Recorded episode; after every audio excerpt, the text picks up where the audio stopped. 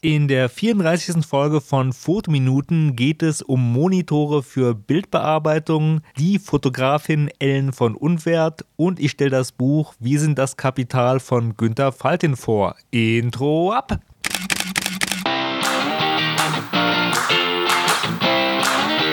Hallo und herzlich willkommen bei Fotominuten, dem Fotografie- und Kunstmarketing-Podcast. Mein Name ist Stefan und meinen Blog findest du unter www.fotominuten.de. Aber nun viel Spaß bei der Show.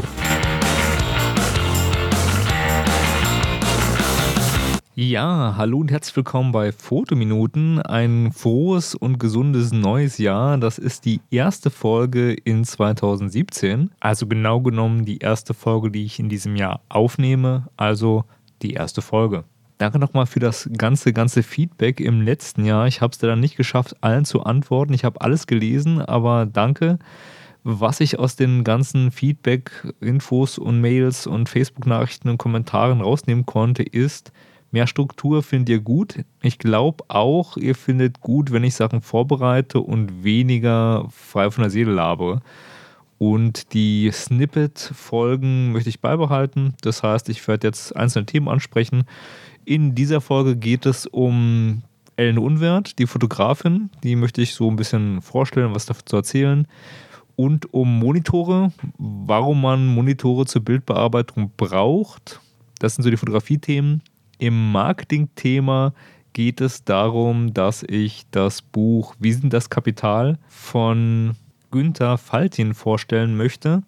Der ist Prof an der FU Berlin für Entrepreneurwesen und hat so ein paar spannende Ansätze auch zum Thema Marketing. Eine Sache noch, nicht wundern, das ist eine Snippet-Folge. Das heißt, ich habe verschiedene Teile aufgenommen zu verschiedenen Zeiten mit verschiedenen Mikrofonen. Das heißt, die Qualität kann ein bisschen, ja, ich sag mal so, äh, wechselhaft sein, aber das sollte euch nicht stören. Ja, das war's im Vorgeplänkel und jetzt geht's gleich in das Thema Monitore ja, wozu man einen Monitor braucht, sollte jedem klar sein, weil, hey, äh, jeder hat einen Computer, jeder guckt darauf. Aber wozu braucht man so einen teuren Monitor? In letzter Zeit habe ich wirklich viel Zeit verbracht, um mich über das Thema Monitore in Foren, Blogartikeln, äh, Testberichte und Amazon-Kaufbewertungen ja, auseinanderzusetzen. Und ich wollte für mich den perfekten Monitor für Bildbearbeitung finden. Das ist ein schwieriges Thema. Und wenn man sich damit ein bisschen beschäftigt, dann findet man schnell heraus, naja, es gibt so zwei Top-Player. Man will ja, wenn man halt Bildbearbeitung macht, die gängigen Tools, also Photoshop, Lightroom, Capture One, wie sie alle heißen, so nutzen, dass man da Farben hat, die reproduzierbar sind im Druck. Das ist so der Grundgedanke, warum man für einen Monitor viel Geld ausgibt. Wenn man nur fürs Internet produziert oder wenn man jetzt nicht drucken möchte, dann ist das eigentlich gar nicht so wichtig, weil die meisten Leute, die auf so einen Monitor gucken, die haben eh nicht den perfekten Monitor, den du dann hast. Und ganz ehrlich, ich glaube, auch ganz viele Monitore sind nicht kalibriert und jemand, der mit seinem Handy Instagram-Fotos anguckt, der hat das Handy nicht perfekt kalibriert auf die perfekten Farben, die du dann hast bei deinem Bild. Also das ist eigentlich nur wirklich wichtig für einen Druck. Was aber auch noch ein Faktor ist, den ich gut finde oder der, den ich wichtig finde, wenn man viel Zeit vom Monitor verbringt, muss das einfach auch angenehm sein, drauf zu gucken. Weil, naja, Monitor hält eine ganze Weile und man verbringt ja wirklich viel Zeit davor, wenn man Bilder bearbeitet. Das sind so Sachen, die mir wichtig waren. Allgemein, welche Werte sind jetzt wichtig für die Bildbearbeitung? Und auch was ist Kalibrierung und so. Das ist alles ein wichtiges Thema. Dazu will ich ein bisschen was sagen.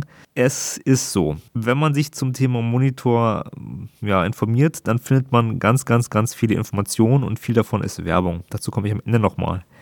Es gibt so ein paar wichtige Kerngrößen. Das eine ist der Adobe-Farbraum. Also wenn man halt mit einem vollen Adobe-Farbraum arbeiten möchte, dann sollte man davon, darauf achten, dass der Monitor möglichst viel Adobe-Farbraum abdeckt. Machen die meisten Monitore nicht, also die günstigen gar nicht. Und zu den teuren komme ich später. Der sRGB-Farbraum, der sollte immer komplett, komplett abgedeckt werden, weil wenn ihr auch nur mit sRGB-Farbraum arbeitet, ja, dann solltet ihr echt darauf achten, dass der abgedeckt wird. Und das hat was damit zu tun mit der Farbdarstellung und ist so ein Punkt, dass man auch bei günstigen Monitoren einen vollen sRGB-Farbraum kriegt. Dann gibt es weitere Werte, die so ein bisschen ja, relevant sind. Also halt die Auflösung, braucht man 4K, also 4K ist gerade Stand der Technik, braucht man es, braucht man es nicht. Ähm, wenn man einen Videofilm macht, braucht man es vielleicht eher, als wenn man nur Fotografie macht. Ja, das muss jeder auch für sich selbst wissen. Wie sieht es mit den Kontrasten aus? Warum sind Kontraste so wichtig? Warum muss man darauf achten? Das ist eigentlich so das Kernstück, weswegen man sich einen teuren Monitor holt. Man möchte die Farbwiedergabe im Print richtig gut haben.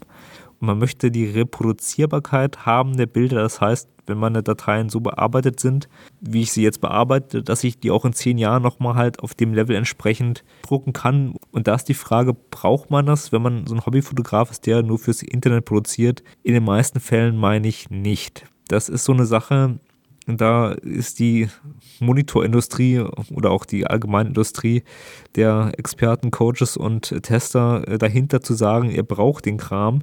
Bin da ein bisschen anderer Meinung. Also die wichtigen Größen, Farbraum und Blickwinkelstabilität und Auflösung und auch der Schwarzwert, der mir wichtig ist, weil ich viel mit Schwarz-Weiß arbeite, das ist alles ein Punkt. Ihr müsst das Ding natürlich noch kalibrieren. Also ihr könnt die dollsten Werte haben und den tollsten Monitor, wenn ihr nicht regelmäßig kalibriert, dann nutzt euch der beste Monitor nichts. Also ich kann ja mal einen Link zu den Spider-Tools in die Shownotes setzen. Die sind auch nicht mehr so teuer, also kosten so, weiß nicht, 50 bis 100 Euro, glaube ich. Und dann kann man seinen Monitor entsprechend auch kalibrieren, das ist wichtig. Nun noch ein paar Worte zur Wichtigkeit der Werte, die beim Monitortests immer angegeben werden, also zum Beispiel Farbwerte oder Blickwinkelstabilität diese ganzen Werte sind in Testberichten immer ganz, ganz oben. Und diese Sinnfrage, also ob man sich so einen Monitor kauft oder nicht oder welche Werte der haben soll, ja, die muss man so ein bisschen für sich selbst festmachen. Und da kann man auch nicht perfekt sagen, die und die Werte müssen so und so hoch sein. Technik geht weiter und die Farbräume sind wichtig. Also 100% äh, sRGB ist Pflicht in meinen Augen und ein möglichst hoher Adobe Farbraum ob das jetzt 99% 99,7% oder 98% sind, naja, das muss dann jeder so ein bisschen selbst wissen. Wenn ihr ein Profi seid und ihr ja, arbeitet professionell mit Bildern, dann habt ihr einen geilen Monitor, dann hört ihr das wahrscheinlich nicht. Dann seid ihr auf dem neuesten Stand. Ich vermute, der, der das jetzt hier hört und sagt so, wow, er redet über Monitore, der interessiert sich, genau wie ich, welchen Monitor kann man sich einigermaßen erschwinglich kaufen und macht es Sinn oder macht es keinen Sinn? Und wie ist der Monitormarkt? Und da muss man ganz klar sagen, da wird viel mit Marketingmaßnahmen gearbeitet. Es gibt so ein paar große Firmen, zum Beispiel NEC oder NEC, die sind groß und bieten gute Monitore an und ISO. Das sind so die beiden Luxusmarken. Was einem auffällt, ist, dass ISO über Jahre im Internet mehr präsent ist. Bei guten Tests werden beide Marken erwähnt. Ich werde ein paar Links in die Shownotes packen zu dem Thema. Also, dass sie sich eigentlich nichts nehmen. Bei anderen Tests, die ich jetzt nicht so cool finde, das sind so die typischen Testimonials, wenn Kevin so einen Monitor bekommt und Kevin darf das Ding testen und Kevin sagt ja, ja, ich habe gar keine Ahnung, aber ähm, ich arbeite damit und ich stelle ihn einfach mal vor. Dann macht er halt das volle QVC-Programm und, und sagt, ey, geiler Monitor, richtig geile Farben. Ähm, naja, und dann so einen Link in den Shownotes. Werde ich auch machen. Also, hey, den Motor, den ich toll finde, der, den findet ihr auch in den Shownotes. Ja, also, hey, klickt da mal drauf. Selbe Prinzip. Nur ich mache mich ein bisschen drüber lustig, weil diese Art, wie man dann Werbung runtermuggelt, das ist Marketing und Marketing kostet immer. Das darf man nicht vergessen.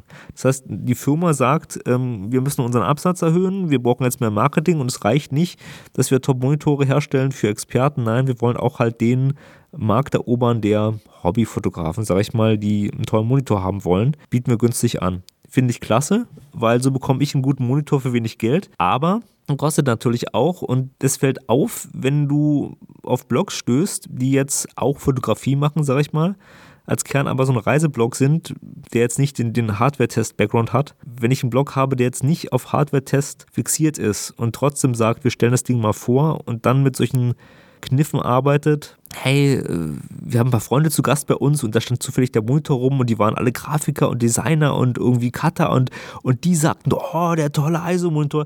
Äh, dann ist das halt pures Werbemittel und kurz die Fakten reinpacken, welche Bildwerte der hat, also 4K ja, nein oder Kontrastwerte. Das nützt dir ja als Konsument auch nichts. Das heißt, du wirst nur wild gemacht auf die Marke, die Marke wird aufgeladen mit, oh, ist das toll. Aber was steckt dahinter? Nicht so der objektive Test. Ich packe zu dem Thema so ein paar Links in die Show Notes.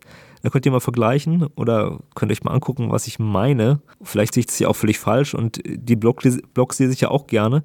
Und ich finde ja auch gut, wenn Blogger halt ein bisschen Werbegelder bekommen. Aber ich muss sagen, so die objektiven Tests, wo ich sage so, ey, das hier, dem vertraue ich. Stift- und Warentest hat das Ding auf Herz und Nieren geprüft und sagt, A ist gut, B ist besser. Äh, den habe ich da bei vielen Modellen so nicht entdeckt. Was ich damit sagen möchte, ist folgendes. Nur weil ISO mehr im Netz vertreten ist und auch mehr vorgestellt wird von ganz vielen YouTubern, Bloggern oder so, ja, den bekannten Fotografen, bedeutet das nicht, dass die besser sind. Das bedeutet nur, dass halt ISO wahrscheinlich mehr Geld in Marketing investiert hat. Mehr Geld in Marketing zu investieren ist aber kein Qualitätsbonus für den Monitor an sich. Ja, nur nochmal, um das klarzustellen. Ja, wo findet man denn unabhängige oder vernünftige Tests zu den Monitoren? Das ist ein bisschen schwierig.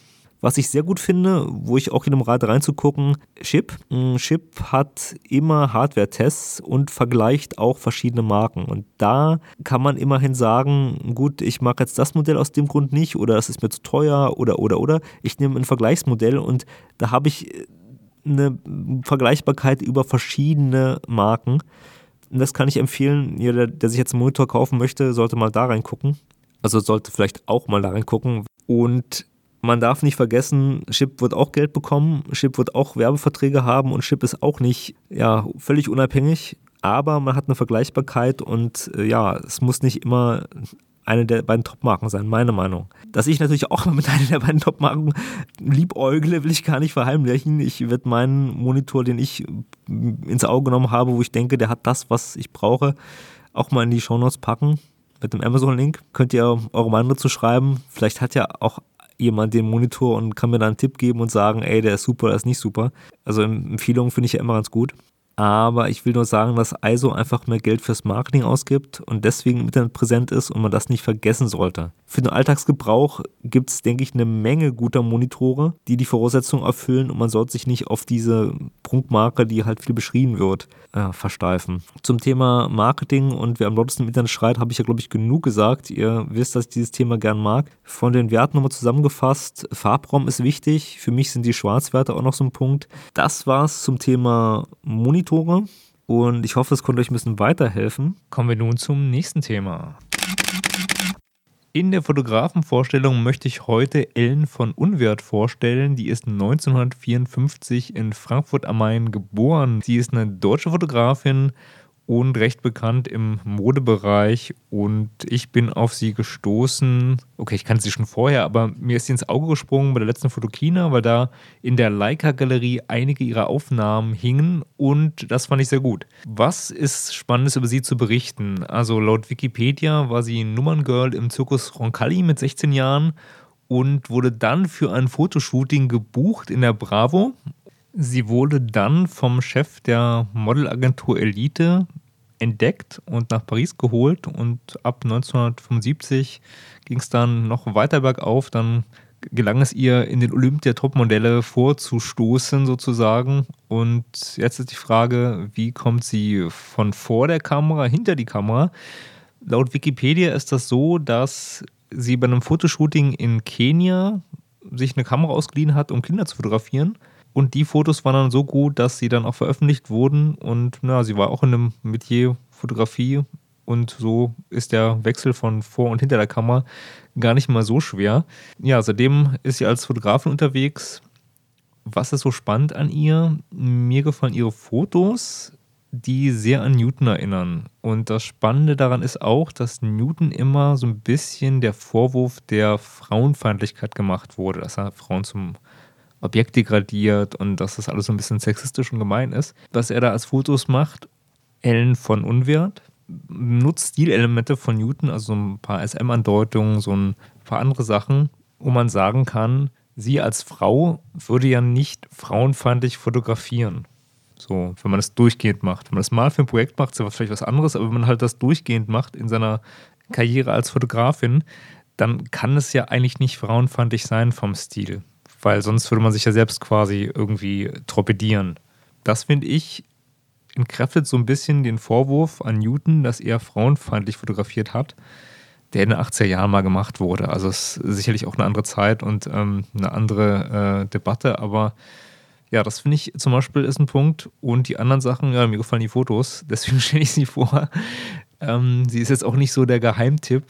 Ich hatte ja schon erwähnt, dass sie auf der Fotokina 2016 in der Leica-Galerie mit ihren äh, Arbeiten vertreten war. Der weitere Punkt, den ich noch ansprechen möchte, ist, es gibt ganz tolle Bildbände von ihr. Ein Bildband habe ich zu Weihnachten geschenkt bekommen, der heißt Fräulein und ist so ein fettes Buch, was im Taschenverlag erschienen ist. Also es lohnt sich wirklich. Da sind eine Menge Aufnahmen drin. Das Coverfoto finde ich auch sehr ansprechend ja, ansonsten gibt es gar nicht so wahnsinnig viel von Frau Unwehr zu berichten, außer dass man sich vielleicht mal mit ihren Arbeiten auseinandersetzen sollte oder könnte.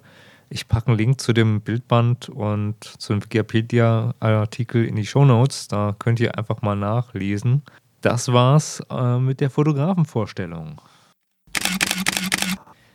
Im Marketingteil möchte ich das Buch Wie sind das Kapital von Günter Faltin vorstellen.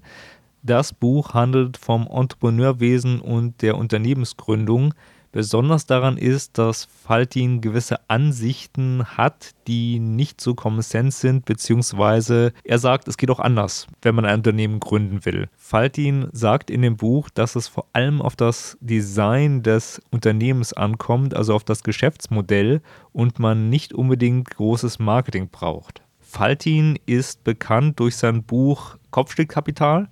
Das ist ein sehr schönes Taschenbuch, was es schon für 9 Euro noch was gibt.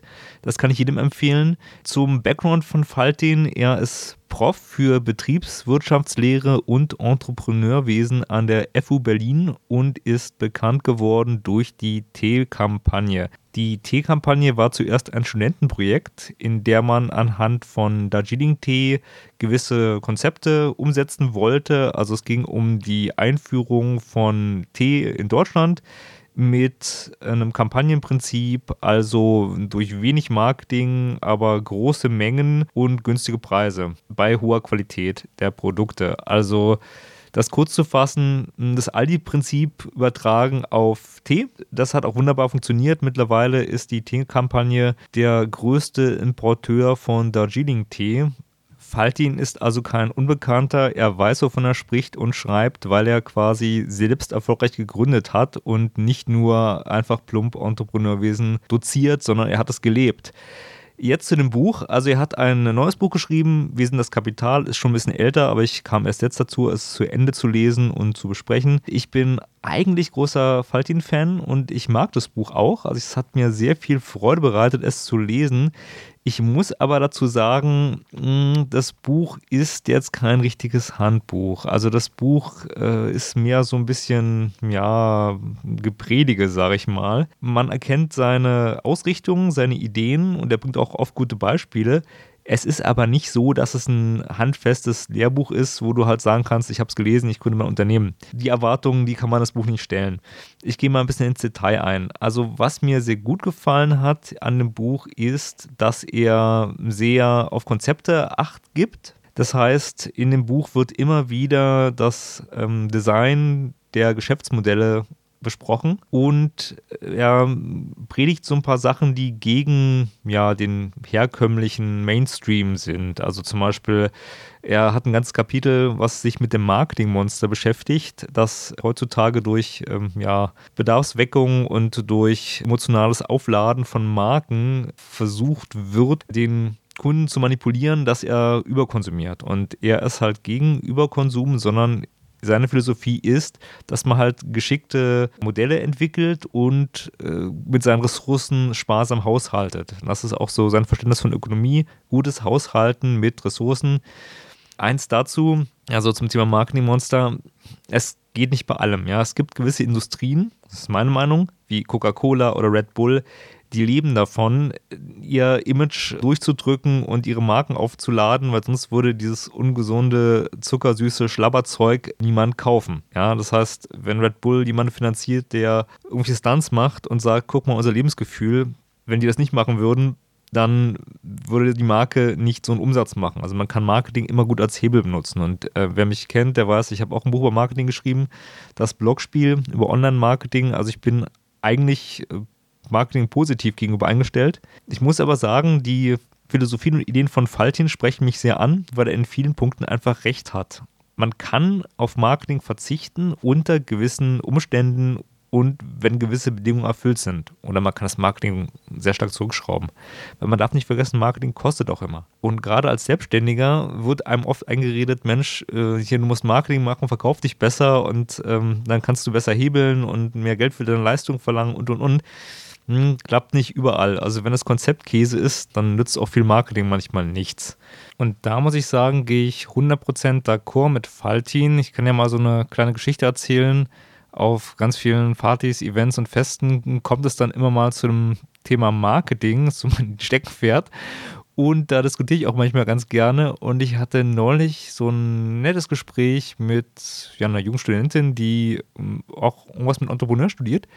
Und die meinte halt, ja, ähm, es ist völlig egal, was man macht und welches Unternehmen, Hauptsache man vermarktet es gut. Das Produkt ist unwichtig. Und da musste ich schlucken, weil ich dachte, Mensch, das ist ja so, hm, so eine abgegessene Einstellung von so einem Marketingmenschen. Also ob es jetzt Atombomben sind oder ähm, UNICEF-Mitgliedschaften, äh, ist mir egal, ich verkaufe alles. Und da dachte ich, nee, das kann, das kann nicht sein, das, ist, das funktioniert so nicht, das, das stimmt nicht. Nee, nee, nee, da hat sich innerlich bei mir was bewegt. Obwohl ich natürlich weiß, dass halt oft die Mittel und wie man irgendwas anpreist relevanter sind, als was es ist. Also ob es jetzt ein Kaffee, Red Bull oder Wasser ist, ja, wenn du eine Marke emotional auflädst und das geschickt machst, dann verkaufst du davon mehr, egal welche Flüssigkeit das so ein bisschen ist. Ein bisschen stimmt es, aber nicht absolut, nicht ganz. Wenn du ein gutes Produkt und ein gutes Konzept hast, lässt sich das viel einfacher mit viel geringeren Mitteln und viel weniger Kosten verkaufen, als wenn du halt ein Produkt hast, was Käse ist, ja. Und das sollte man immer im Hinterkopf behalten. Das heißt, wenn irgend so ein Kevin immer Marketing machen muss und Sachen anpreisen muss und sagen muss, ey, ich bin der Tollste und hier mein geiles Produkt, dann wird er das dringend nötig haben und vielleicht spricht das ja auch so ein bisschen gegen das Produkt. Nur mal so ein Gedankengang, ja. Das heißt, wenn irgendwas so völlig übertrieben angepreist wird, hm, ja, Vorsicht. Muss nicht sein, aber denkt den Gedanken mal ein bisschen durch. Das ist äh, so ein kleiner Exkurs gewesen. Nochmal zurück zum Buch. Es hat mir echt Freude bereitet und es geht auch um viele gesellschaftliche Aspekte. Also, was er immer anführt, ist dass das Design stimmen muss. Damit ist das Design der Geschäftsidee und des Unternehmens gemeint, also das Entrepreneurial Design. Damit ist unter anderem gemeint, dass man seinem Kunden auch einen wirklichen Nutzen bringt und nicht nur irgendwas mit Scheinnutzen auflädt. Und dass man auch alles durchdenkt. Am besten in kleinen Bereichen ausprobiert und erst dann gründet. Außerdem gibt Feltin auch Beispiele, was man machen sollte, wenn man eine Idee umsetzen will. Das hat mir sehr gut gefallen. Er ist davon überzeugt, dass man weniger Energie auf Businesspläne stecken soll. Und das kann ich auch aus eigener Erfahrung sagen, dass halt in Businessplänen man die tollsten Sachen reinschreiben kann. Das ist äh, oft eine reine Märchengeschichte und kann ein toller Roman werden. Und die praktische Umsetzung, die scheitert dann manchmal so ein bisschen, weil einige Erwartungen halt nicht aufgehen. Wenn du äh, Cashflows für drei bis fünf Jahre berechnen sollst, das ist so ein bisschen vage, sag ich mal. Zumindest wenn man gerade als Unternehmen an, an, als Startup der, an den Markt tritt und noch keine verlässlichen Daten hat. Also wenn man ein großer Automobilhersteller ist oder weiß, der Automobilmarkt sieht so und so aus und ich kann auf diese Annahmen bauen, ja, dann ist es was anderes. Wenn du aber ein ganz neues Produkt hast oder eine ganz neue Idee, ja, dann sind die Annahmen oft sehr spekulativ. Und das führt auch alles aus und sagt, Mensch, ihr solltet lieber Proof of Concept machen. Also ihr startet jetzt nicht mit einer riesigen Kette, nicht im großen Stil Amerika-mies, sondern ihr startet ganz klein und rechnet dann hoch. Das heißt, wenn du jetzt denkst, dein Fitnessstudio ist viel besser als alle da gewesen und du möchtest eine Kette aufbauen wie McFit, nur halt viel größer, toller und besser, dann starte nicht damit irgendwie 50 Millionen Euro zu verplanen für die äh, Kettengründung, sondern starte erstmal damit mit dem Bruchteil, also ein Fitnessstudio oder halt nur mal Geräte leihen und dann halt mal testen und so weiter, dass du im kleinen Bereich deine Idee austestest und die dann halt größer entwickelst, also Skalierbarkeit nach oben. durch solche Methoden nimmt man halt das Risiko etwas aus der Unternehmensgründung und er führt auch in weiteren Beispielen aus, wie man das halt machen kann, dass man nicht unbedingt pleite geht, wenn man sein Startup gründet.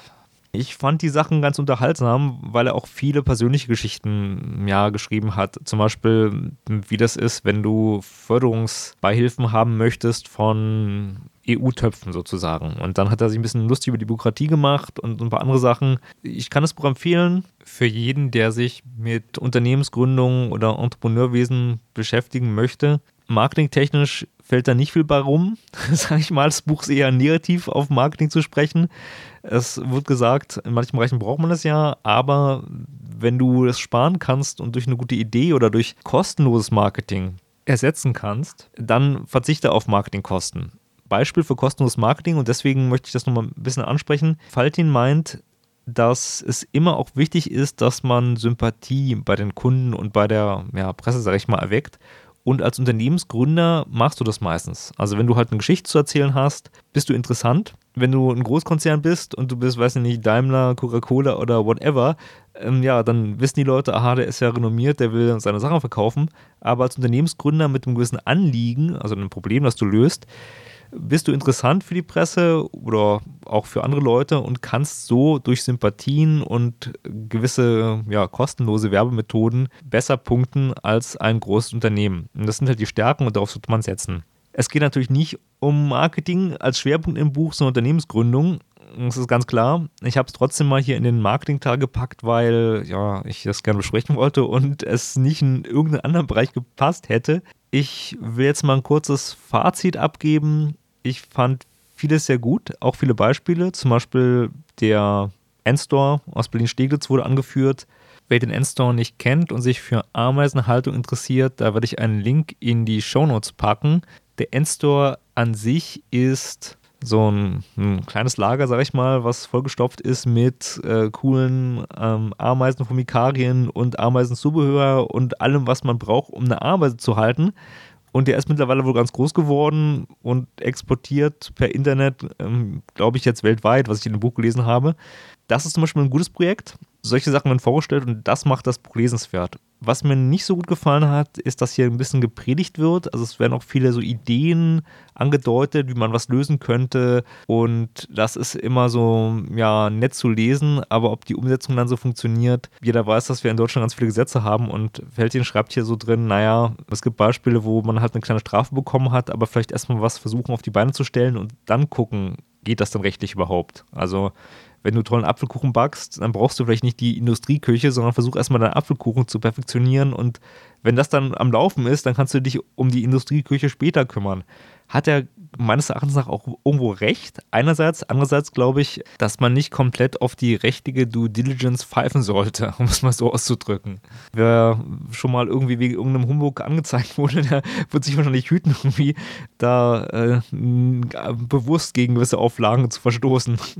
Was ich noch mal anmerken möchte, ist, es wird viel von der Weltenphilosophie in dem Buch verkauft und das finde ich interessant, weil er eine Sichtweise hat, die gegen den Mainstream ist. Also man hört ja vom Mainstream immer so dieses, ja, Marketing ist wichtig, du musst hebeln und diese ganzen Sachen. Was ich auch irgendwo sage, ich denke schon, dass ein gewisses Marketing oder eine gewisse Selbstdarstellung vom Unternehmen oder von einem Selbstständigen wichtig ist. Aber ich finde halt gut, wie die Gegenposition dargestellt und argumentativ untermauert wird. Dass gesagt wird, naja, guck mal, wir leben zurzeit in einer komischen Zeit, die so ein bisschen Überkonsum äh, gesteuert ist und da wird sich was ändern müssen.